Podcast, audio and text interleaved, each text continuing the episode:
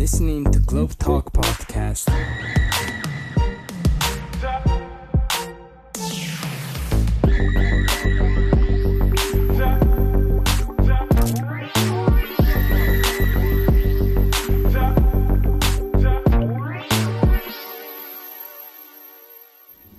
Benvenuti, benvenute, eccoci di nuovo al Globe.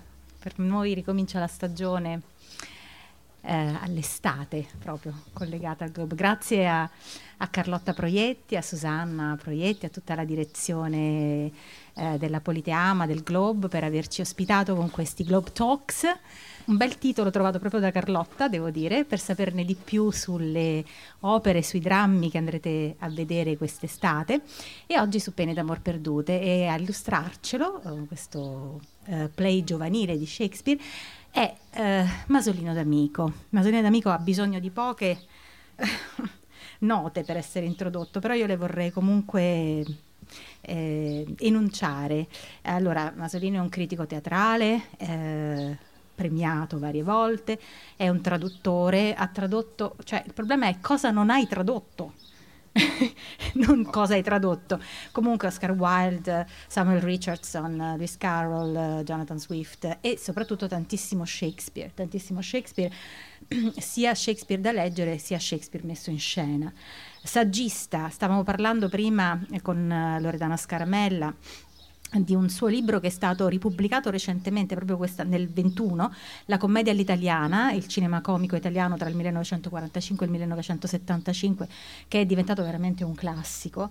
È un dialoghista, cioè lui ha eh, adattato eh, Shakespeare, per esempio, ehm, di Franco Zeffirelli, di Bas Luhrmann, eh, il Romeo e Giulietta, sia di Zeffirelli che di, di Luhrmann sono stati adattati all'italiano, al cinema da lui è stato sceneggiatore sempre con Zeffirelli, con Mario Monicelli e poi soprattutto è stato il nostro professore ordinario a Roma 3.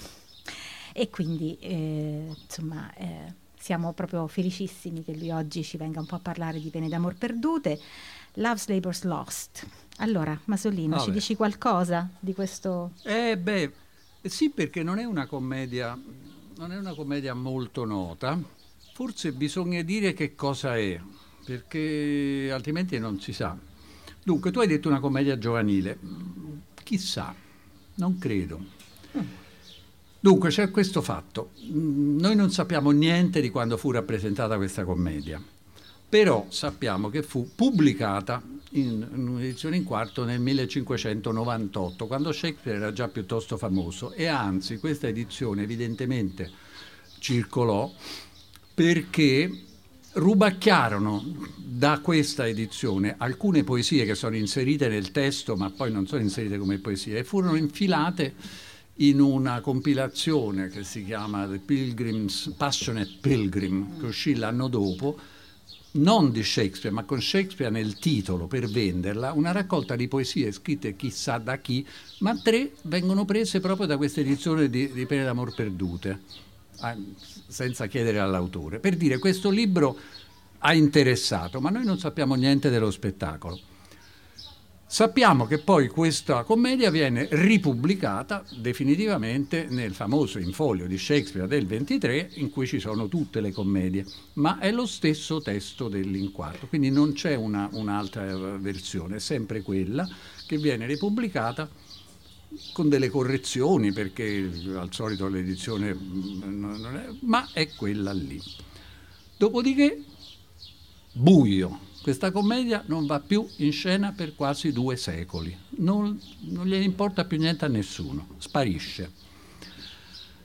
Nell'Ottocento, quando c'è il culto di Shakespeare che ridiventa il grande, la grande ricerca, la ritirano fuori, la rifanno anche un po', ma precedentemente era stata abbastanza snobbata. Nel Settecento, quando hanno ricominciato a pubblicare Shakespeare, eccetera, questa qui non piaceva, non piaceva ai letterati del Settecento. Per esempio Alexander Pope, che ha fatto una sua edizione di Shakespeare, ha tolto dei pezzi, ha tolto i pezzi dei comici, li ha messi in nota dicendo ma questa non è di Shakespeare, impossibile, troppo brutta.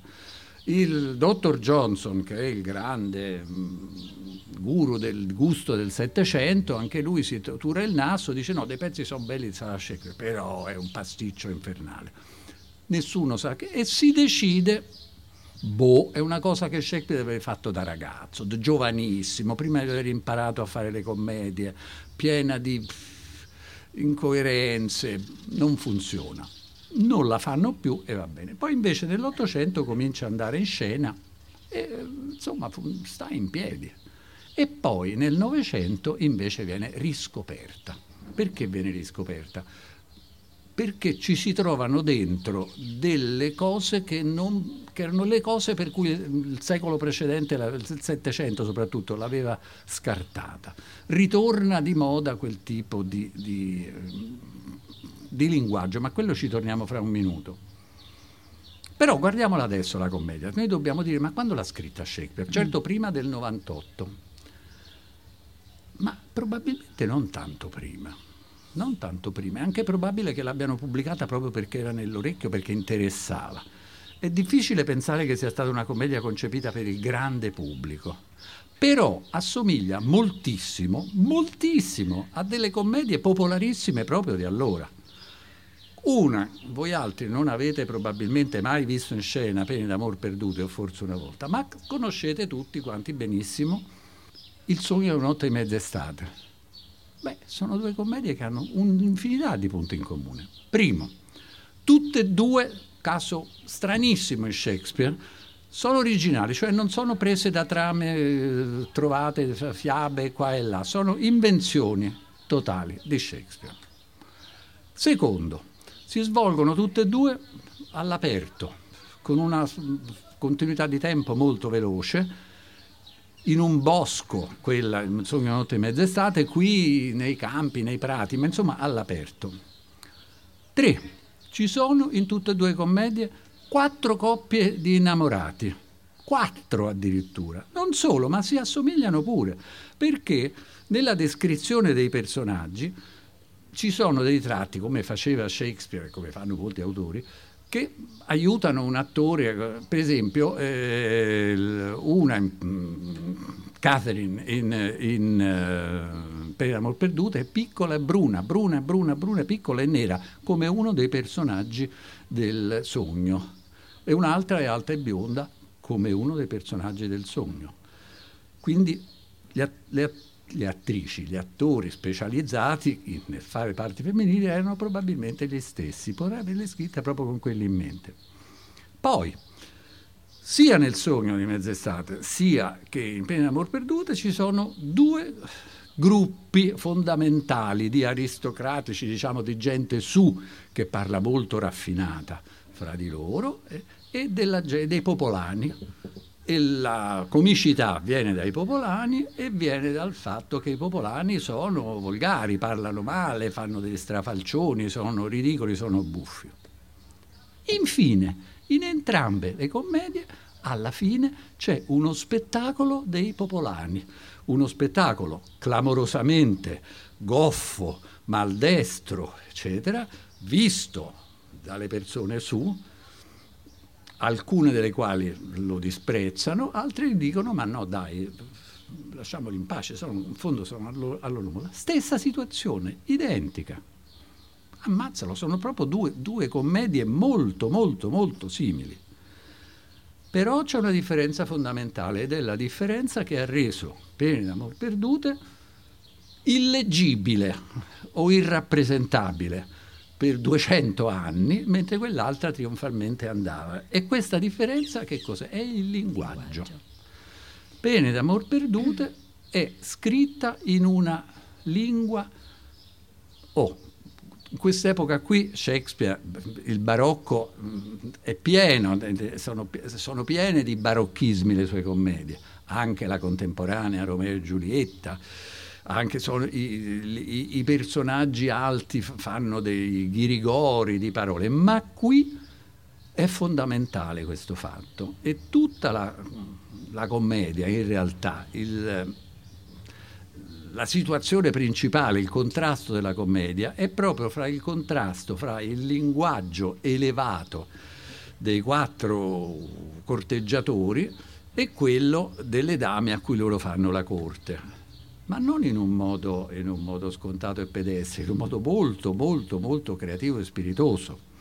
Perché Shakespeare, dunque, qual è la situazione? La situazione facile, eh, si racconta in due momenti eh, il re di Navarra ha deciso di fondare un'accademia, allora erano di moda, fine 500, eh, anche in Inghilterra orecchiano le accademie con uno scopo culturale, fa un'accademia e costringe i suoi cortigiani per tre anni a uh, raccogliersi, meditare e stare lontani dalle donne. Sono quattro quelli che firmano il patto, due minuti dopo questo patto va infranto perché arriva in ambasciata la regina, la figlia del re di Francia, che deve assolutamente parlare per una questione importante col re di Navarra, e le sue tre damigelle. Che si fa? Cercano di tenerle a bada e poi si arrendono e hanno contatto e immediatamente che si innamorano delle quattro, vengono più o meno ricambiati.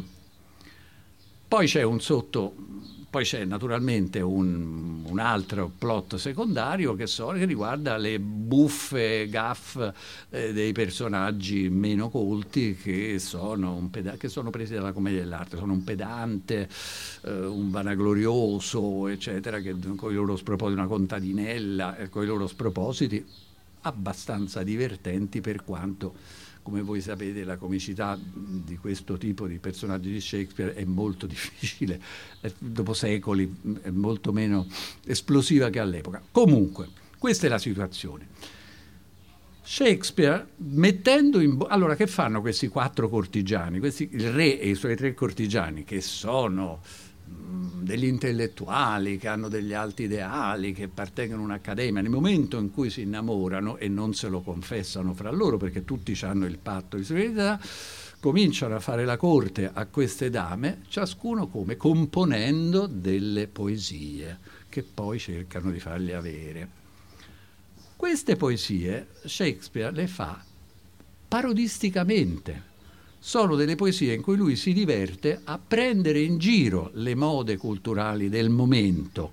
Shakespeare, il momento in cui scrive i sonetti, in cui gli escono dalle, da, da, da tutte le parti, versi, poesie e questo linguaggio estremamente con, pieno di concetti, arzigogolato, che è il, il, barocco inglese di quest'epoca, che è al, al culmine.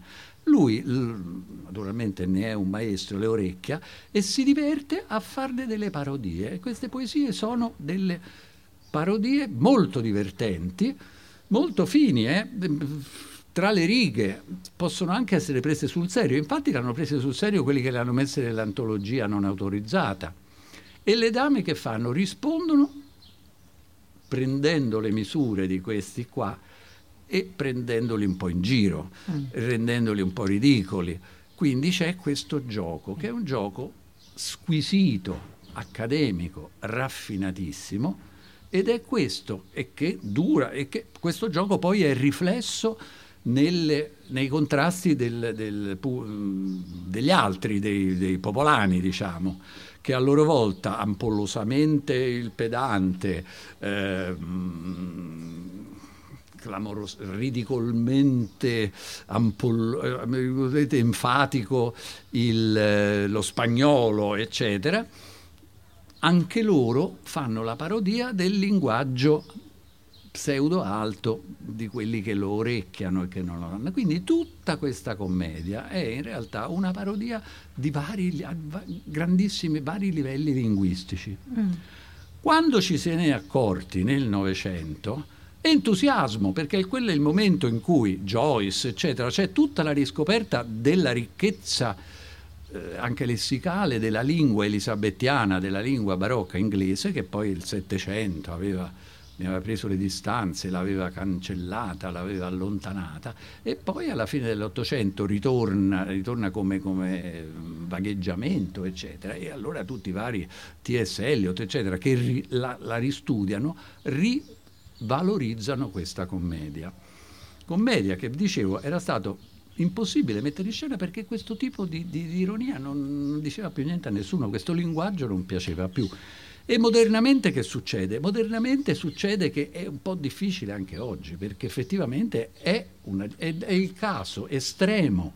Tutto Shakespeare è difficile, fra virgolette, ma questo è il caso estremo in cui tutta la commedia è basata su dei giochi sulla lingua e quindi metterla in scena in inglese è abbastanza arduo, mm. però si fa, si fa e insomma se uno ci vede.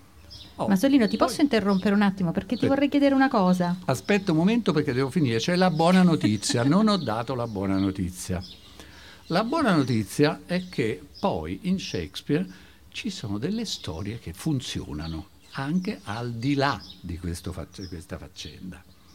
Quindi vabbè, noi non possiamo tradurre questa roba dando nemmeno il, se non un vaghissimo senso di quello che era. Però la storia funziona lo stesso. E allora, poi finisco, vi riferisco un episodio mm, per me fantastico, che lei ben conosce perché eh, venne, venne ospite una volta da noi all'Università di Roma 3 una regista sperimentale, eccetera, eccetera, eh, che eh, ci raccontò che lei si era messa in testa ed era riuscita a mettere in scena una commedia di Shakespeare a Kabul, in Afghanistan. Dunque, in Afghanistan, prima del, eh, però in un momento di relativa... Eh, nessuno aveva mai sentito parlare di Shakespeare, non, non esisteva proprio. Lei disse mettiamola in scena, fu difficile e ci fu un, un tentativo di vedere che tipo di commedia si poteva proporre in Afghanistan. E ne passarono di rassegna parecchie, non andavano bene. Amleto no, perché la moglie, no, qui l'ereditano, Otello no, per carità di sia. Chissà perché arriva molto onore per nulla e questi dicono ma questa è una storia bellissima pene d'amor perdute sì. quattro donne pene d'amor perdute. Quattro, don, quattro uomini che vogliono stare lontane dalle donne e poi invece ci cazzo perfetta! Facciamo questa! E l'hanno fatta. L'hanno fatta poi lei ci raccontò tut, tutti gli episodi Procurarsi una traduzione fu difficilissimo perché non esistevano, però riuscirono attraverso eh, la Turchia a trovare una traduzione in arabo che poi riuscirono a farsi venire, eccetera. La recitarono con gli attori. Questo spettacolo fu invitato alle, al, al, Globe a Londra quando hanno fatto alle commemorazioni del centenario di Shakespeare e sono fatti 36 spettacoli di tutte le parti del mondo, per l'Afghanistan venne Pene d'amor perdute. Quindi funziona anche senza tutti questi orpelli. Questi orpelli, questi orpelli che sono fondamentali, li alienarono il pubblico nel nostro tempo, lo rendono ancora oggi abbastanza difficile o complicato per il pubblico in inglese, ma poi tradotto. Quindi probabilmente la nostra regista, il nostro regista di stasera poi sì. se la sarà cavata. Adesso che cosa vi volevi chiedere?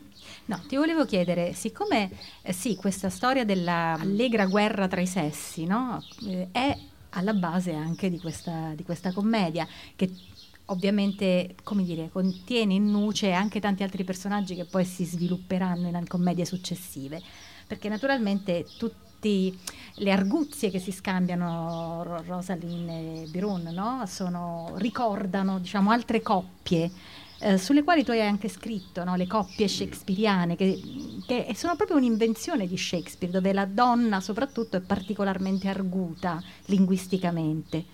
Ci dici qualcosa di queste coppie? Beh sì, eh, Shakespeare ha scoperto molto presto, molto prima di questa commedia, direi quando veramente era giovane, secondo me con la bisbetica domata, quanto funziona a teatro, nel teatro brillante, non proprio comico, nel teatro brillante, un rapporto uomo-donna in cui l'uomo che dice le, brillante, che dice le battute, trova un antagonista alla sua altezza questo tipo di rapporto, secondo me Shakespeare l'ha proprio inventato, o scoperto.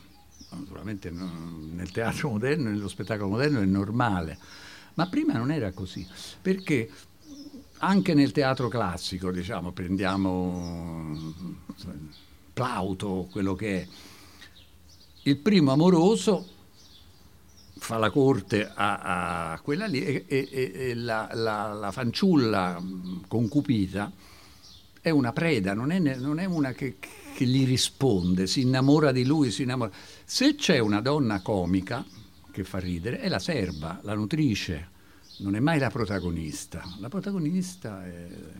Invece Shakespeare, nello Shakespeare brillante, lui mette una protagonista che fa ridere, fa ridere perché tiene alla testa l'uomo. Allora, c'è sempre, c'è in moltissime commedie di Shakespeare, questo personaggio che è il brillante. Eh, Benedict di Molto Onore per Nulla, eh, qui Biron di, di, Per l'amor perdute, quello che fa le battute che tutti stanno lì a sentire. E questo qui che è abituato a far ridere tutti, a prendere in giro tutti, tac, trova una che non solo non, non, non ride, ma lo, lo, lo, becchetta e lo prende. Questo comincia proprio con la bisberica domata. Anche a bisberica domata Petruccio c'è questa donna infernale che lui vuole costretto a sottomettere quella non ci sta e, e, e, e, cosa fa? Gli risponde, lo prende in giro, gli, gli, gli, gli ributta addosso le, le, cose che dice lui. E questo Shakespeare lo fa moltissimo, lo fa moltissimo la donna, la, la ragazza forte, ma anche, anche, nel, anche Giulietta è una così, anche Giulietta è una che è più forte di Romeo. Poi andando avanti, il rapporto addirittura si, si, si pende in favore della donna e quindi queste donne alla fine hanno addirittura la meglio. Non avevo detto prima, la cosa veramente meravigliosa di questa commedia, questa parlo di pene d'amor perdute, è il finale perché ha un finale strepitosamente originale rispetto alle commedie in generale, a quelle di Shakespeare, a tutte quanti. Perché? C'è questo minuetto fra questi quattro che prendono in, che si sbilanciano, che si prendono in giro fra loro, che fanno delle figuracce e queste quattro femmine che li mettono sotto, che li mettono in imbarazzo. Quando questo minuetto sembra concludersi, c'è un colpo di scena che veramente uno non si aspetterebbe in una commedia. Arriva un messo e dice è morto il re di Francia, il padre della principessa. Lutto, finisce tutto. E questi giochi finiscono, immediatamente si passa, cambia il registro. E gli uomini dicono, beh allora che succede? Lei dice, no, noi ripartiamo subito, ma ci eravamo innamorati. E la principessa dice, vabbè, va bene, vediamo una penitenza. Volevate stare tre adesso state un anno in meditazione e, e dice, lei, lei, lo dice al, al, re di Navarra, se mi vuoi sposare devi stare un anno di penitenza e poi se fra un anno ancora siamo d'accordo ci sposiamo. E lui accetta. E gli altri tre, le altre tre donne dicono la stessa cosa. E L'innamorata, la corteggiata di Biron, che è quello più brillante, lei è quella più brillante che ha scambiato tutte le battute, anche tu, cioè, ma anche tu, anzi, non solo devi fare penitenza, ma visto che sei così spiritoso, fai del volontariato, devi andare negli ospedali a rallegrare i moribondi, a rallegrare quelli che stanno male. Ti do questo compito qua per un anno e poi fra un anno vediamo. La commedia finisce così. Sì non con, le, con questa penitenza, questo avvenimento. E c'è poi un ulteriore guizzo meraviglioso. Dopo, prima c'è stata una piccola pantomima, non si sa che cosa, ah, no, c'è ancora un, un contrasto fra l'inverno e la primavera e ci sono queste breve poesie che vengono dette su un inverno e la primavera che incontra una meraviglia poetica, meravigliosa. Quindi scende questa poesia e tutto questo lievita. Mm. Quindi c'è un finale magico che sì. questa, questa, questa, che però se sei d'accordo è una poesia anche molto realistica in cui finalmente sì. il linguaggio aderisce alla realtà anziché essere un gioco soltanto mm. e infatti per molti non so se tu sei d'accordo ci sono tanti critici che eh, accostano Pene d'amor, d'amor perdute a Romeo e Giulietta e la, l'annuncio della morte eh, del re di, di, Francia con la morte di Mercuzio al terzo atto di Romeo e Giulietta come l'ingresso della realtà sì, sì, ma, ma eh, certamente è così, perché dopo tutte queste acrobazie verbali mm. che ci hanno frastornato per, per cinque atti, questo ultimo contrasto, mh, mm, inverno e primavera, che è una cosa terra-terra, proprio una poesia popolare, semplicissima, il, i ghiaccioli, il bambino che va a scuola, la, sì. una piccola descrizione, proprio come si, si ritornasse a, appunto, eh, si scende giù. Mm, anche quella è un'intuizione meravigliosa. È una commedia meravigliosa, eh. solo che non è facile, non è facile ascoltarla perché è talmente c'è anche da dire, tutte queste acrobazie di Shakespeare, chissà per chi erano, chissà perché teatro l'ha fatta. Probabilmente non era per la, il grande teatro, mm. la grande playhouse all'aperto con 2000 persone che pigiate, forse non arrivava D'altro canto, forse era per una, qualcosa di più intimo e più accademico con queste illusioni. D'altro canto i meccanismi sono sempre quelli, perché proprio come molto loro per nulla, la comicità è quella lì. Ma dobbiamo sempre riflettere che gli ascoltatori di Shakespeare non solo erano elisabettiani e quindi la lingua la capivano meglio di noi, ma erano analfabeti in gran parte cioè registravano tutto con una velocità molto maggiore alla nostra, non avevano bisogno di scusa, ma me lo fai vedere come si scrive?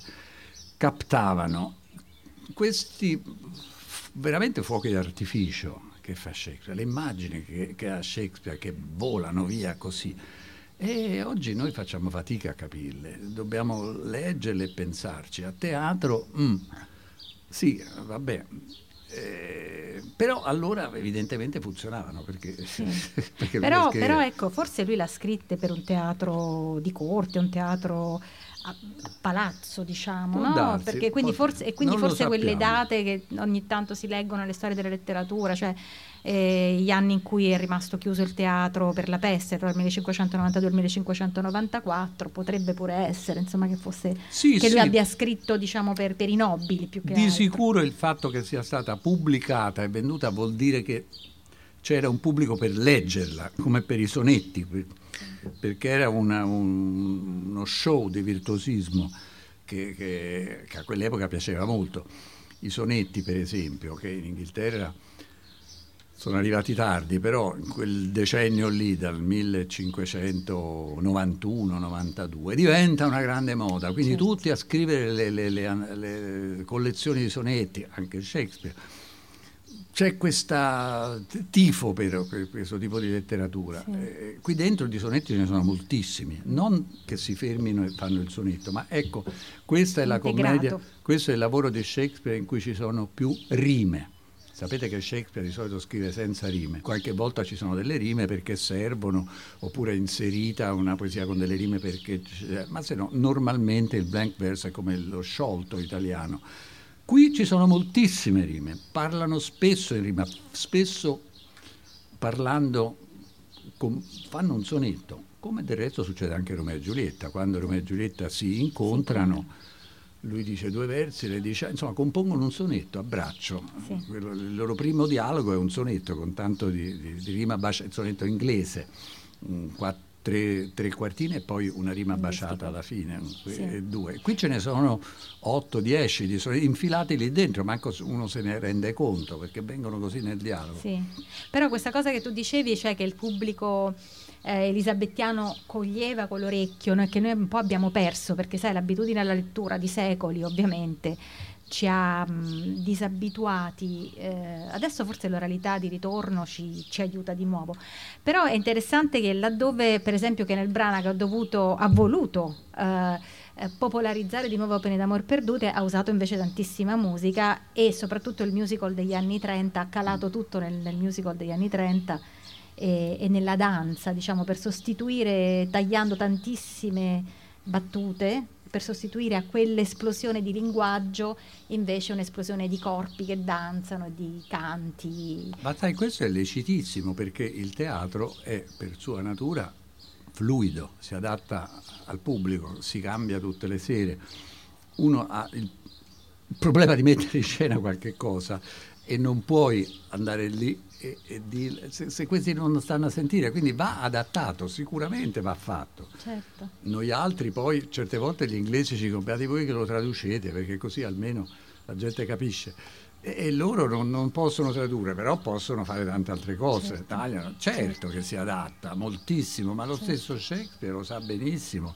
Abbiamo di, um, di suoi, lav- quelli, suoi lavori di cui abbiamo più versioni sono diversissimi, tagli enormi, aggiunte, si certo. va tutto il tempo, si cambia. Certo, e quindi è quello che penso abbia fatto anche Danilo Capezzani, che stiamo per andare a vedere in teatro, eh, con gli allievi dell'Accademia eh, Nazionale d'Arte Drammatica Silvio D'Amico e quindi non vediamo l'ora di vedere questa, questo adattamento mm. e ringraziamo Masolino D'Amico, grazie infinite per averci intrattenuto su questa commedia Pene d'amor perdute, grazie per essere stati a Globe Talk, ci vediamo sabato prossimo con ehm, invece un altro Globe Talk di cui parleremo presto. Grazie.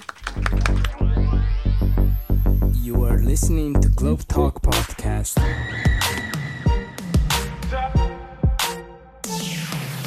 Thank you.